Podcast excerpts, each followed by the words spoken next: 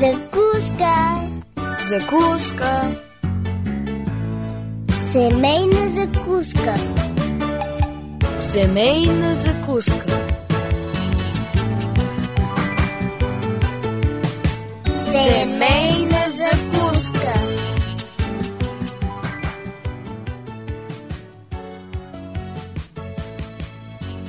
Доктор Спок или Соломон? Кой разбира повече от възпитание на деца? Кой е прав и кой бърка? Разрешени ли са шамарите и стоенето въгъла? Все въпроси, които задават не само млади родители, но и много баби и дядовци, които в младостта си не са имали никакви съмнения по въпроса. Семейна закуска започва. Както вече чухте от Мира, днес ще се помъчим да кажем още нещо за доброто възпитание. Без претенции, че имаме последната дума, разбира се. Аз съм Божидар. Радвам се, че отново сме заедно. Всеки отговорен и сериозен млад човек, който разбере, че ще става баща или пък майка, изпитва смесени чувства. Всеки реагира различно, според своята си емоционалност и представи, но след първоначалната еуфория и изненада, задължително идва въпросът как ще възпитаваме това дете. Обикновено, ако става въпрос за първо дете, родителите са изпълнени с амбиции, надежди, с големи планове относно бъдещия си наследник. След това идва реалността и тя се оказа малко по-различна. И когато детето излезе от бебешката възраст, техният ентусиазъм като че ли се изпарява.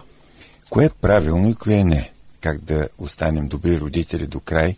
Кое е най-доброто средство за възпитание? Останете с нас, за да чуете нещо по тези въпроси. Адресите ни ги знаете. Почтенския. 4000 Пловдив улица Антим, първи номер 22, звукозаписно студио. И електрония awr долнчета bg at abv.bg.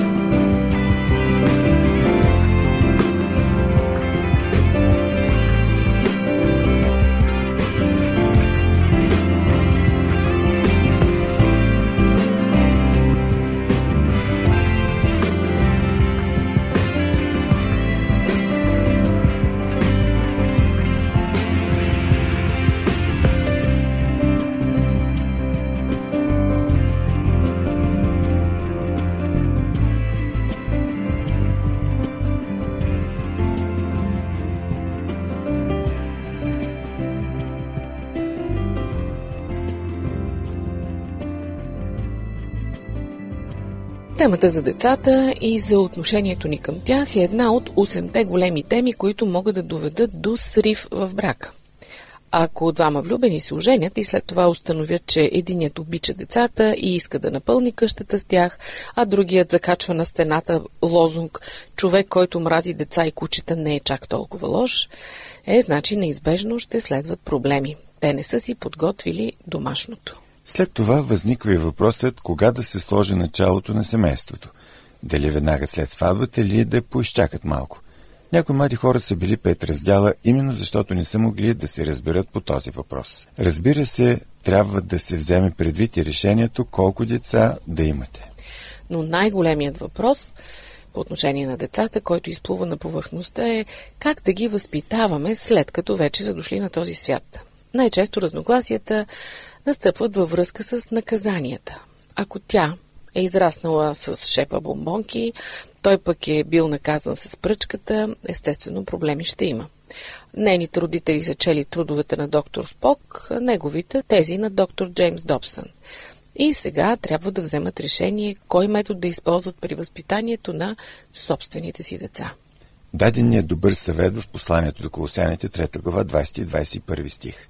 Деца, покорявайте се на родителите си във всичко, защото това е угодно на Господа. Бащи, не дразнете децата си, за да не се обесърчат.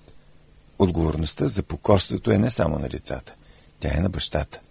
Целта е покорност без обесърчение. Някак си не е честно, че не ни дават по един комплект деца да се упражняваме на тях, преди да дойдат истинските. Възможно е бащите да дразнят децата си и след това да ги наказват за гнева, който самите те са предизвикали. Това е обесърчително. Но как могат да знаят бащите и майките, след като самите те са били подлагани на погрешни или прекалено много наказания?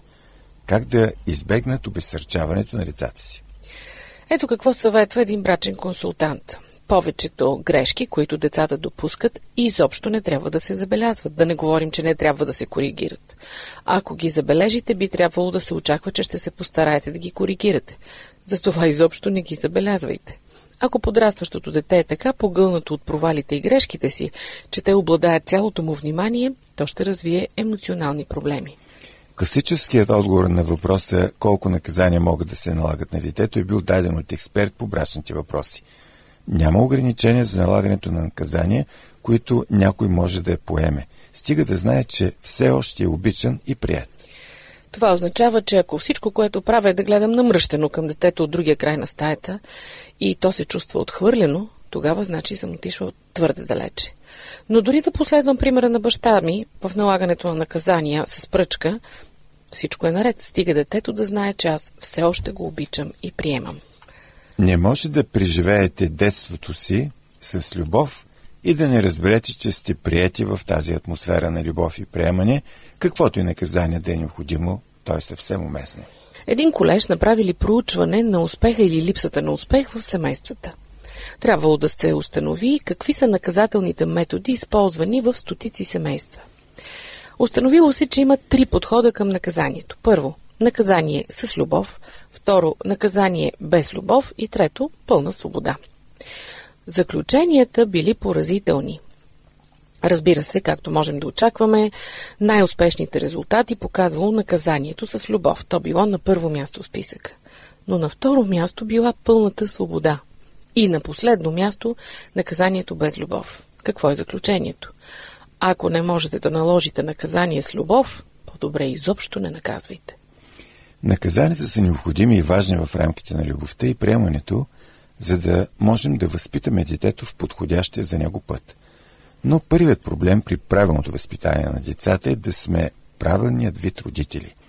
Раждането на дете ви прави родители точно толкова, колкото приспиването в гараж ви прави лека кола. Възможно е бащата и майката да се постараят да играят ролята на родители, но рано или късно това ще се окаже недостатъчно. Какво прави бащата истински баща и майката истинска майка? Несебелюбивата любов. Нека ви припомня, че истинската любов е плод на духа. Тя никога не е плод на някоя личност. Никой не може сам да придобие или да роди от само себе си такава любов. Само чрез Божията благодат някой, в това число всеки родител, може да престане да бъде егоцентричен. Ако майките и бащите искат да опознаят тази неегоистична любов, тогава Бог трябва да бъде център на живота им. Всички се раждаме в неизгодното положение да сме отделени от Бога. Раждаме се грешни. Дори родителите, преживели на рождението и познали нещо от неегоистичната любов на Христос в собствените сърца, трябва да се справят с деца, родени в грях, така както са се родили самите те. Егоцентричните хора не обичат да бъдат наказвани, но трябва да бъдат наказвани, за да предпазим света или дома си от анархия и хаос. Покорността и дисциплината са от важно значение за щастието на цялото общество. Като начало, може би ще е необходимо да се наказва с сила. Целта на наказанието с сила е скоро да бъде заменено от наказание с любов. Света няма по-голяма дисциплина от тази, която се налага с любов и в сравнение с нея силата не представлява нищо. Е, може би ви имате друго мнение за физическите наказания, скъпи слушатели, така че споделете с нас. А ние ще направим вашето мнение достояние на другите. Най-бързо това може да стане по телефона, затова ви припомням номера ни 032 633 533. Това е семейна закуска, аз съм Мира, продължаваме след малко.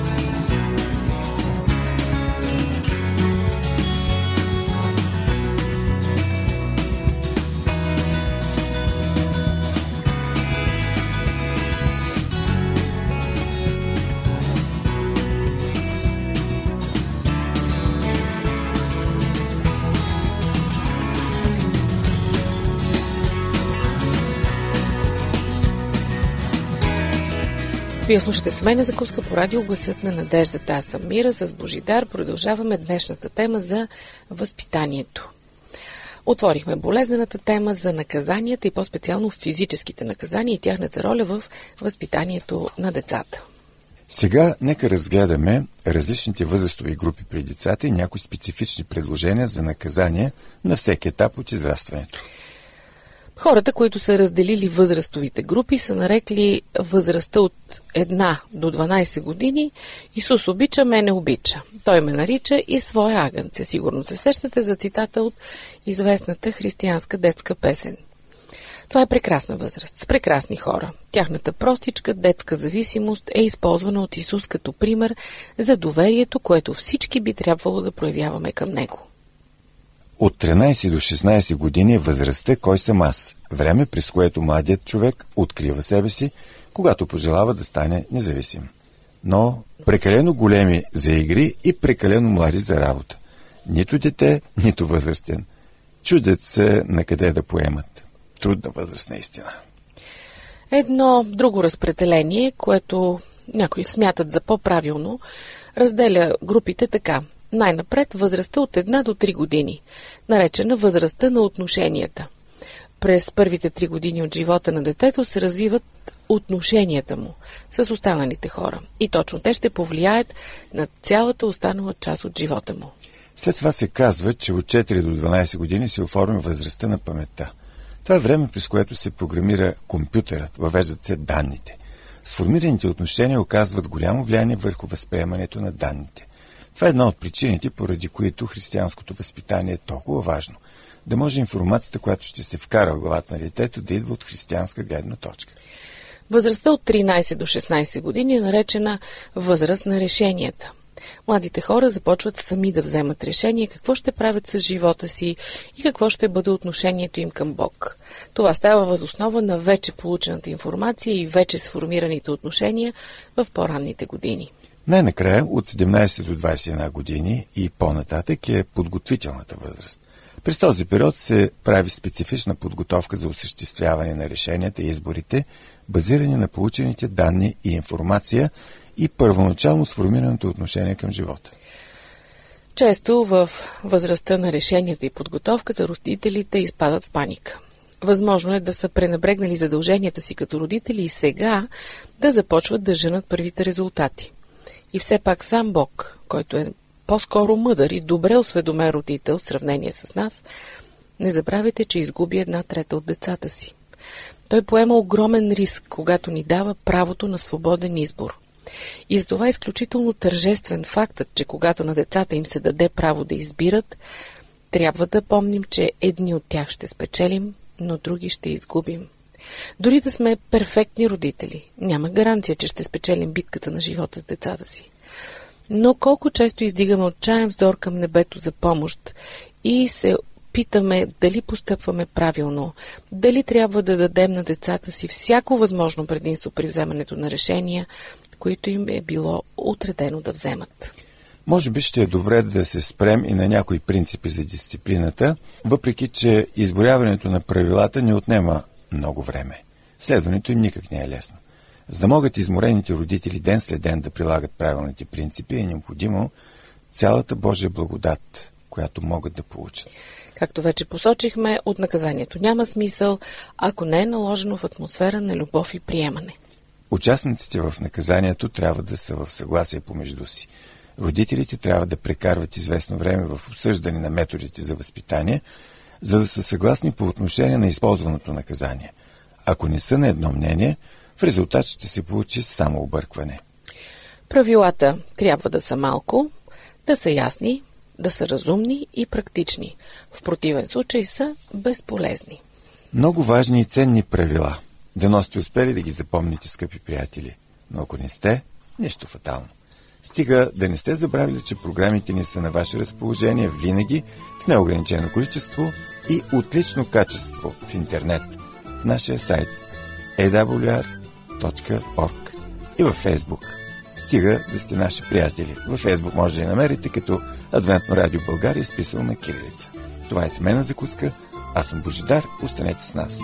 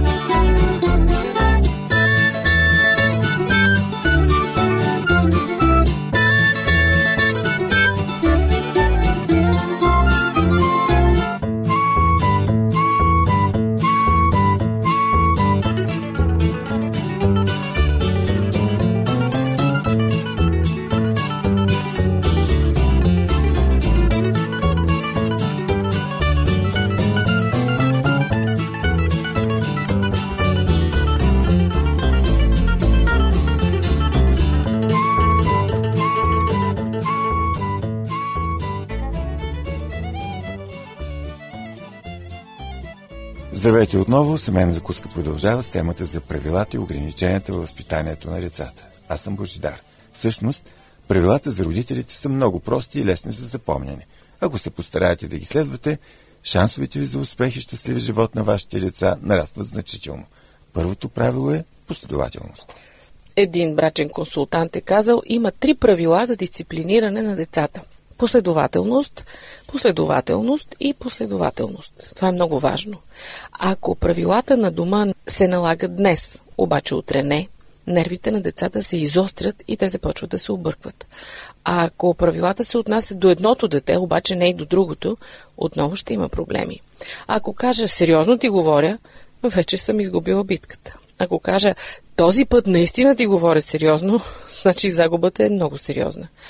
А родителят, който крещи от другата стая, това е последния път, в който казвам това е последния път, той обявява на всеослушание своя провал. Чувството за сигурност на детето е право пропорционално на предсказуемостта на родителите му. За детето, което знае какво да очаква, наказанието има определен смисъл.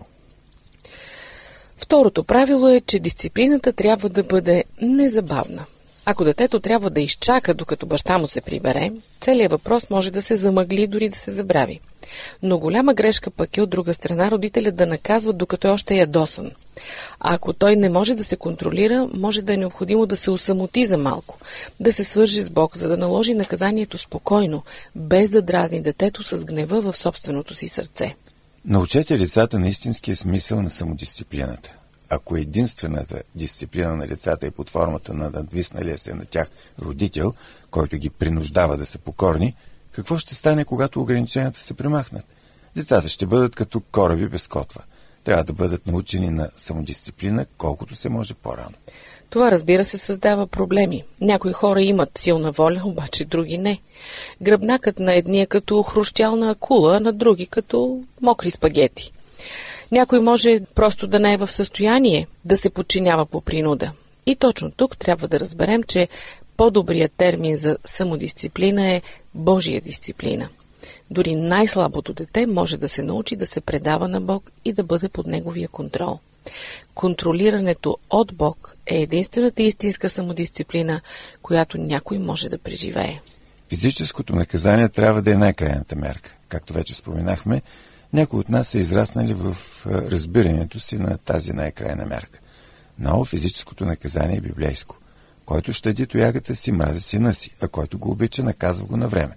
При 14 глава 24 стих. Забележете, на време. Не зная за колко пъти се отнася за съвет, но ми се струва, че съм ги преживял всичките. Наказвай сина си, докато има надежда и да го не щади душата ти поради викането му. При 19 глава 18 стих. Съжалявам, доктор Спок. Безумието е вързано в сърцето на детето, но тоягата на наказанието ще го изгони от него. Притчи 22 глава 15 стих. Да не ти се свири да наказваш детето, защото ако и да го биеш с пръчка, то няма да умре. Притчи 23 глава 13 стих. При всичките мнения за и против насилието на деца, библейските наставления за използването на пръчка едва ли не изглеждат не на място. Вярно е, че днес в наше време се шири ужасно насилие над децата. Статистиките показват, че по всяка вероятност всяко второ дете в света преживява физическо или морално насилие през определен период. Това са факти. Ние живеем в тъжен свят. И всички разговори за пръчката и за въздържането от употребата й не трябва да се разбират погрешно. Децата могат да бъдат насилвани и от родител, който никога не ползва пръчка, но ги пренебрегва, игнорира или пък отхвърля. Така че, когато вземете решение за формата на наказанието, не забравяйте, че физическото наказание винаги трябва да се използва като последна мерка. То е предназначено да донесе неудобство, но не е нараняване. Всяко наказание, в резултат на което трябва да се потърси медицинска помощ за детето, очевидно е отишла твърде далеч, независимо какви са причините за него. Ако сте стигнали до крайната мярка и боят не е постигнал целта си, време е да потърсите външна помощ. Но преди да продължим, трябва да прибавим още едно правило за дисциплинирането на тинейджерите. Внимавайте откъде духа вятъра. Не изпадайте в стрес.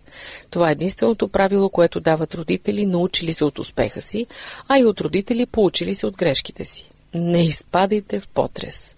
Когато вашият тинейджър дойде при вас и ви каже, че смята да прави нещо налудничево, Не реагирайте прекалено остро. Ако постъпите така, той със сигурност ще осъществи намерението си. Но ако внимавате откъде духа вятъра, най-вероятно той ще забрави за идеята си и утре ще се сети за нещо друго, още по-смахнато. Има сила в молитвата. И каквито и грешки да допускате при отглеждането на децата, една никога не трябва да си позволявате да пренебрегвате молитвите за тях. В каквито и други области да правите пропуски, тук не си позволявайте. Една сила е на ваше разположение чрез молитвата. Сила, която ще ви даде мъдростта и благодата да кажете и да направите правилното нещо при всяка ситуация. Ние възрастните смятаме за невъзможно да водим християнски живот, ако не сме духовно обърнати. Е, тогава как да очакваме от децата си да го постигнат? Няма лесен отговор, но има няколко предложения. Първо, личният пример. Християнството не се предава по наследство. Първото нещо, което можете да направите, за да се уверите, че децата ви ще поставят Бог на първо място в живота си, е лично вие да го поставяте на първо място в своя живот. Децата ви ще разберат дали личното ви време за общуване с Бог е важно за вас или е просто едно от многото ви задължения. Второ, още от най-ранна възраст ги възпитайте да ви се подчиняват от любов. Учете ги да изповядват греховете и грешките си на Исус, да търсят Неговата сила и прощение. Те могат да имат връзка с Бог, която да отговаря на годините им. Дори и най-малкото дете може да се моли. Може да им четете историите за Исус дълго време преди те да са станали достатъчно големи, за да могат сами да си ги четат. Можете да им говорите повече за Божията любов, отколкото за правилното поведение. Можете да ги уверите, че Исус ни обича, когато сме добри, когато правим каквото трябва, но и че Исус ни обича дори когато сме лоши.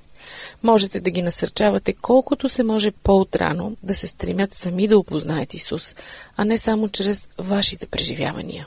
И през целия им живот се молете за тях. Молете Господ да работи в сърцето ви така, че нищо, което вършите, да не попречи на лицата ви да дойдат при Него.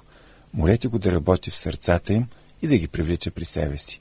Търсете Неговата мъдрост във всяка ситуация. И днес Той е също толкова готов да благослови децата, както когато лично бе на тази земя. Бог да благослови вас и децата ви. До чуване до следващия път.